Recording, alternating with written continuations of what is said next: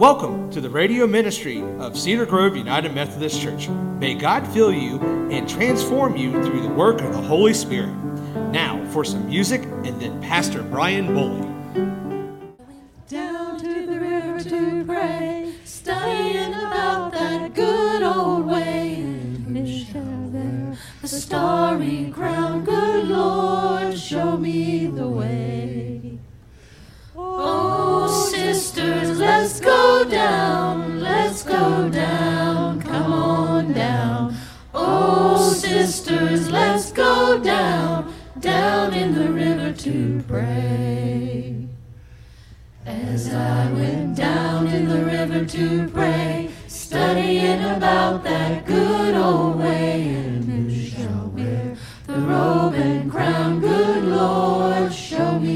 Me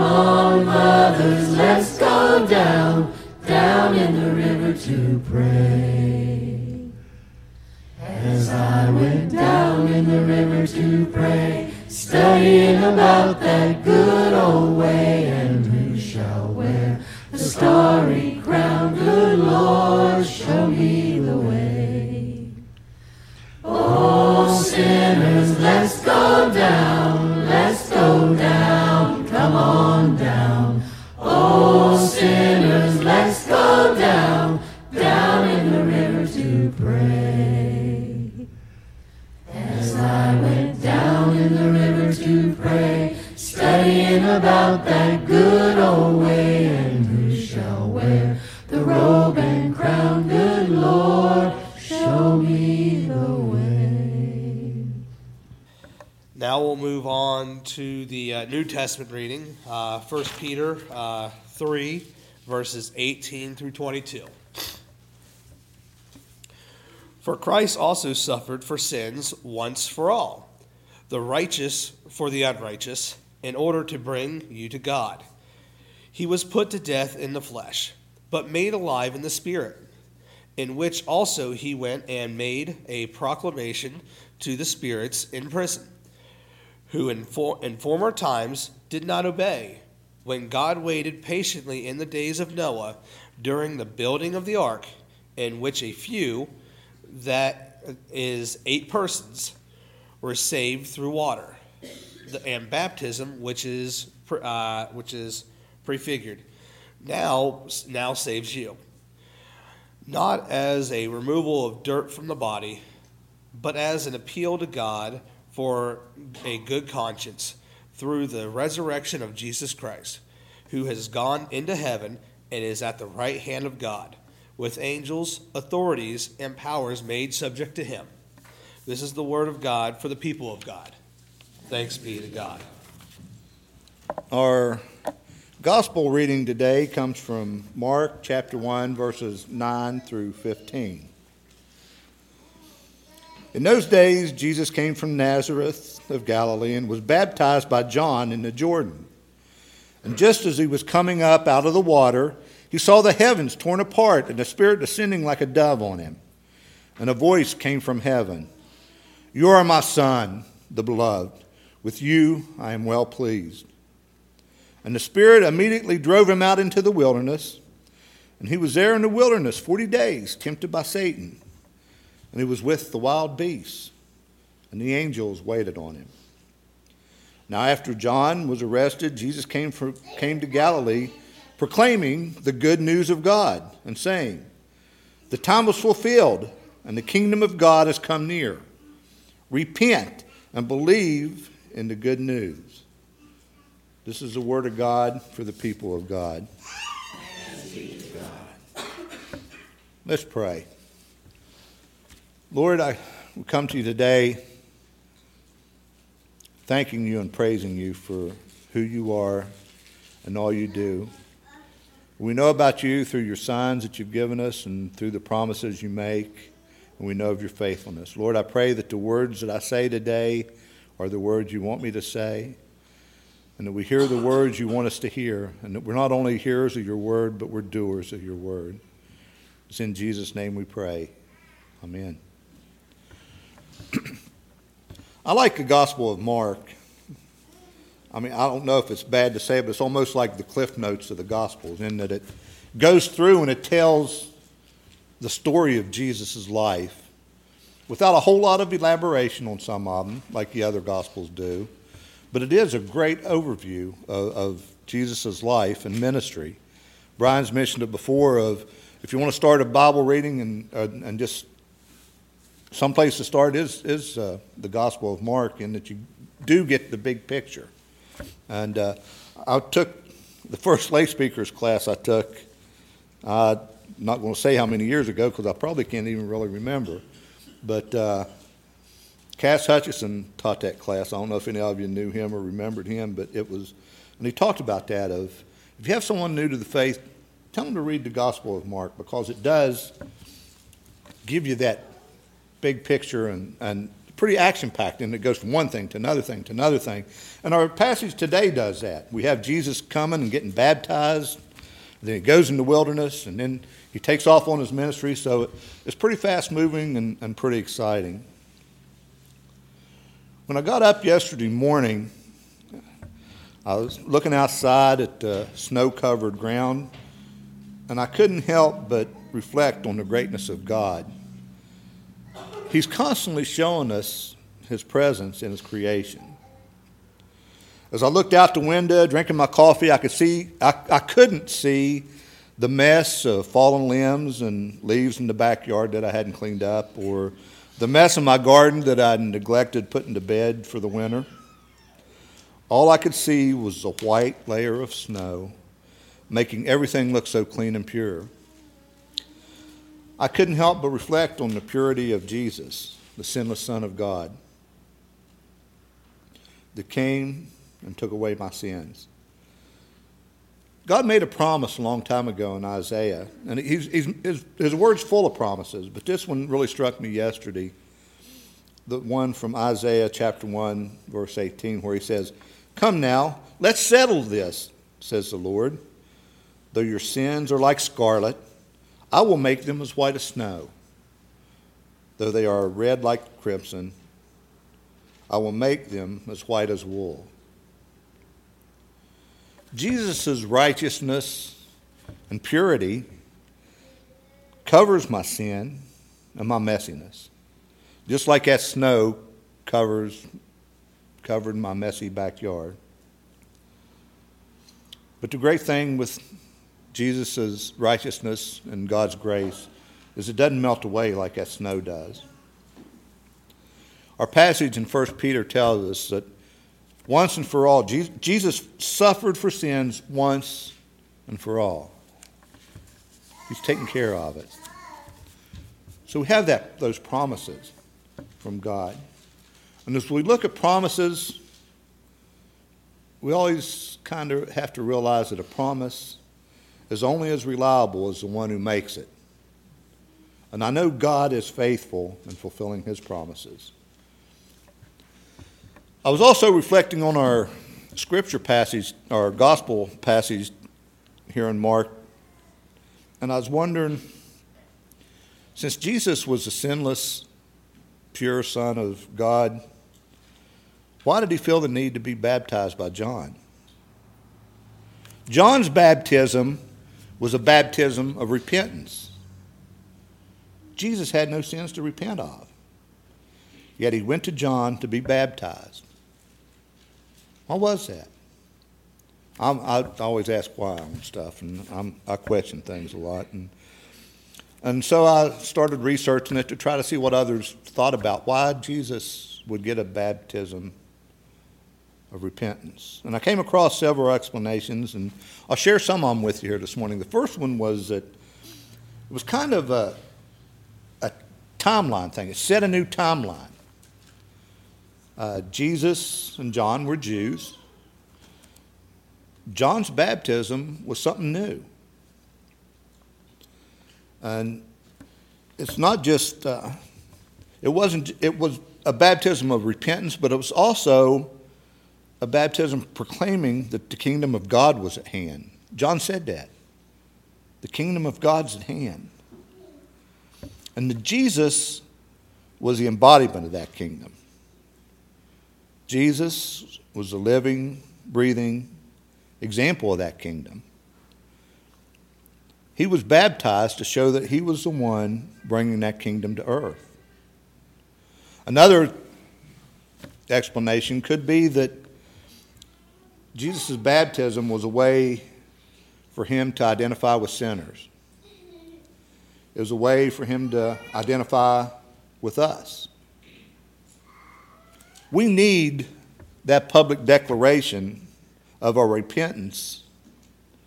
And Jesus was showing by example the need to, to declare publicly that we have repented and accepted God's forgiveness that we get through baptism. Baptism has become a sacrament or a sacred moment that we have where we, we do publicly profess our faith in God and turn from our sins. A third explanation kind of made me go, huh, and kind of think on was it was a way for Jesus to feel some of what he was going to be taking on on the cross.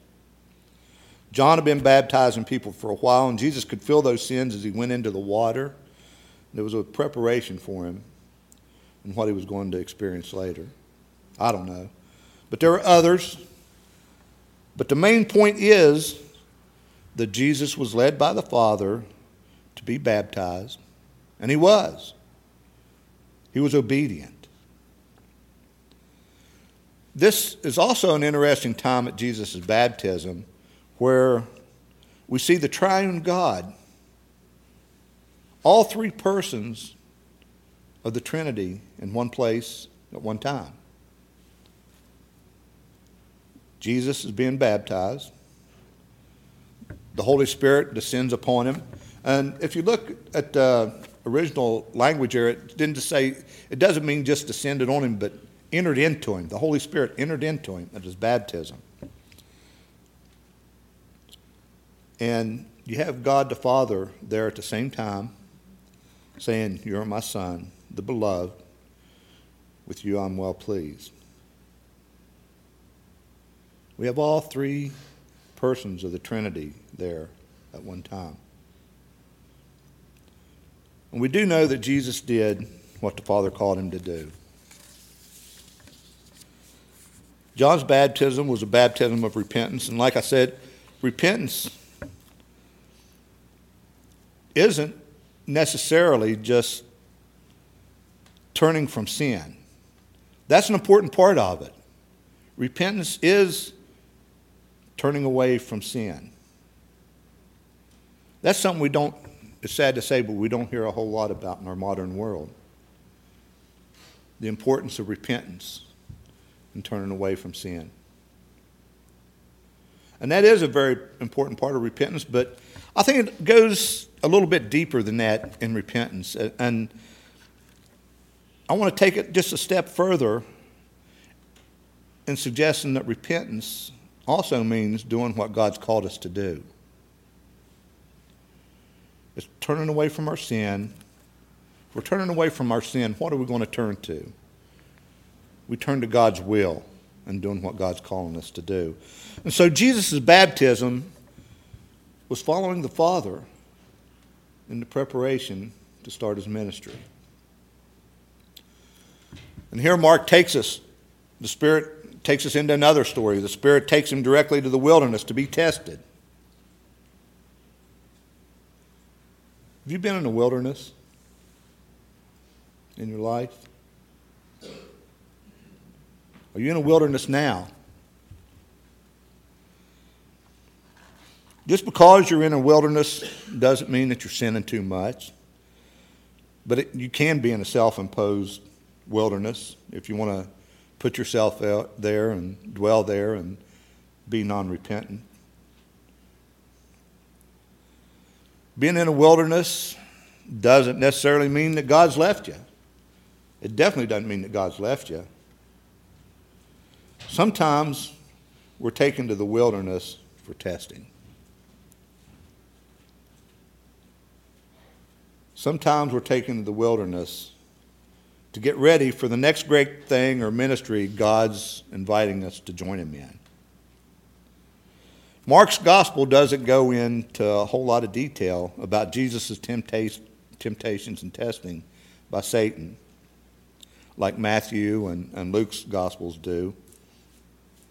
But we do know that he was tempted, and was, he was able to overcome those temptations with God's word. Mark's account, though, does make mention that he may have had to face wild beasts, wild animals while he was in the wilderness. The other two gospels don't mention that. I went back and looked because I'm like, sure. But Mark's gospel makes that that while he was in the wilderness, there were wild beasts. What are your wild beasts that are in your wilderness? That you have to overcome? Is it loneliness? Is it a physical infirmity? Is it greed? Is it pride? Is it envy or lust or an addiction? There's a lot of beasts out there in the wilderness. And each and every one of our wilderness is full of beasts. But we can be assured by this passage and this story of Jesus' experience, God is faithful and will send his angels to help us through. As I get older, I've come to realize that we have seasons in our lives, just like we have seasons on our calendar. Seasons change. Some are short, some are longer. I had a season uh, doing ministry in McDowell County. That hasn't stopped, but it's changed some. I had a season in my career for over 30 years that has changed some. And as we look at this story today, Jesus was baptized, filled with the Holy Spirit. Seasons changed, and immediately he was taken to the wilderness to be tested. Then seasons changed, and he started his ministry saying, The time is fulfilled and the kingdom of God has come near. Repent and believe the good news. Believe the good news. So, as we go through Lent, today's the first Sunday of Lent. So, as we go through Lent, prepare for a change of seasons. If you pray for a filling of the Holy Spirit, prepare for a season of testing and growth to get you ready for what God has in store for you next. God has many promises in His Word. It isn't so important as to how many promises there are as it is that God is faithful in fulfilling all of His promises. All of them. God is faithful. As we look at our Old Testament reading today, God honored His covenant and His promise to Noah and all living beings and, and the whole world. We know that when we see a rainbow of God's faithful and his covenants. He honored his promise to Abraham and Sarah to give him a son in their old age. He honored his promises to the Israelites during their exile from Egypt. He will honor his promise to you and me for the forgiveness of our sins if we're faithful in making Jesus Lord of our life. God is faithful. And he knew we couldn't do it on our own. He made a way through Jesus Christ to be in relationship with him and have salvation and live with him forever. In our reading from 1 Peter today, we see that. For Christ also suffered for our sins once and for all, the righteous for the unrighteous, in order to bring you to God. He was put to death in the flesh, but made alive in the spirit. And like I said, the validity of a promise is dependent upon the character and nature of the one making the promise. God's holy. God's just. God loves us. God never changes or breaks a promise. And again, God's made many, many promises, and He's been faithful in all of them. Because of His faithfulness, we know that, we can be, that He can be trusted. It's through Jesus we receive salvation. It's through Jesus we receive life. That's the good news of God that Jesus came to proclaim. It's the good news that our scripture passage tells us we need to believe. And it's the good news that we need to proclaim every day in word and deed. So if you're in a wilderness, or you come to a wilderness, and you're facing wild beasts or temptations, draw near to Jesus. He's been there. He understands. And hear God saying to you, You're my son. You're my daughter. I love you. Repent of your sins. Put your trust in me. I'm faithful. Praise be to God. Amen.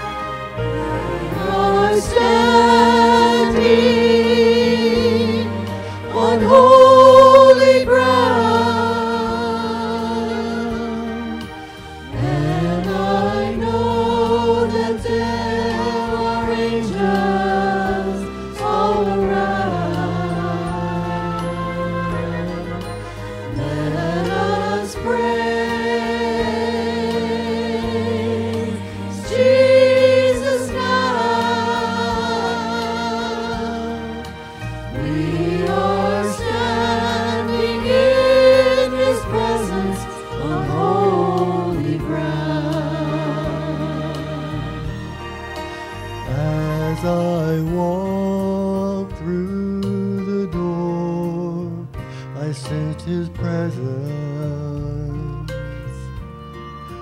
and I knew.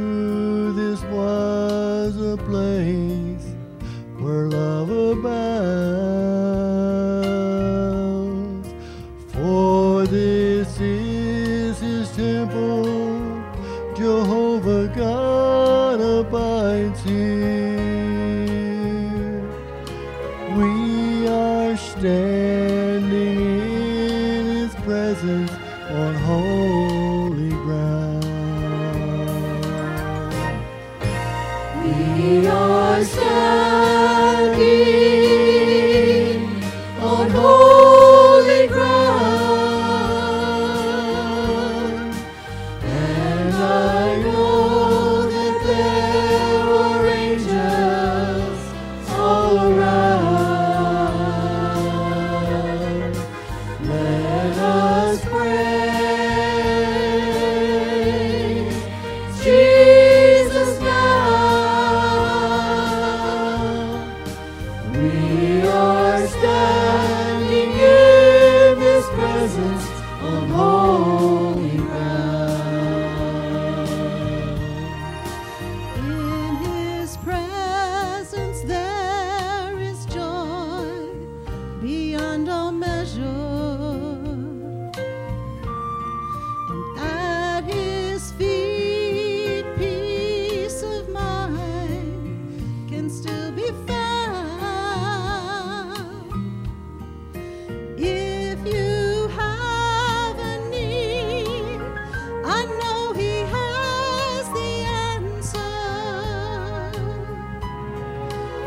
child.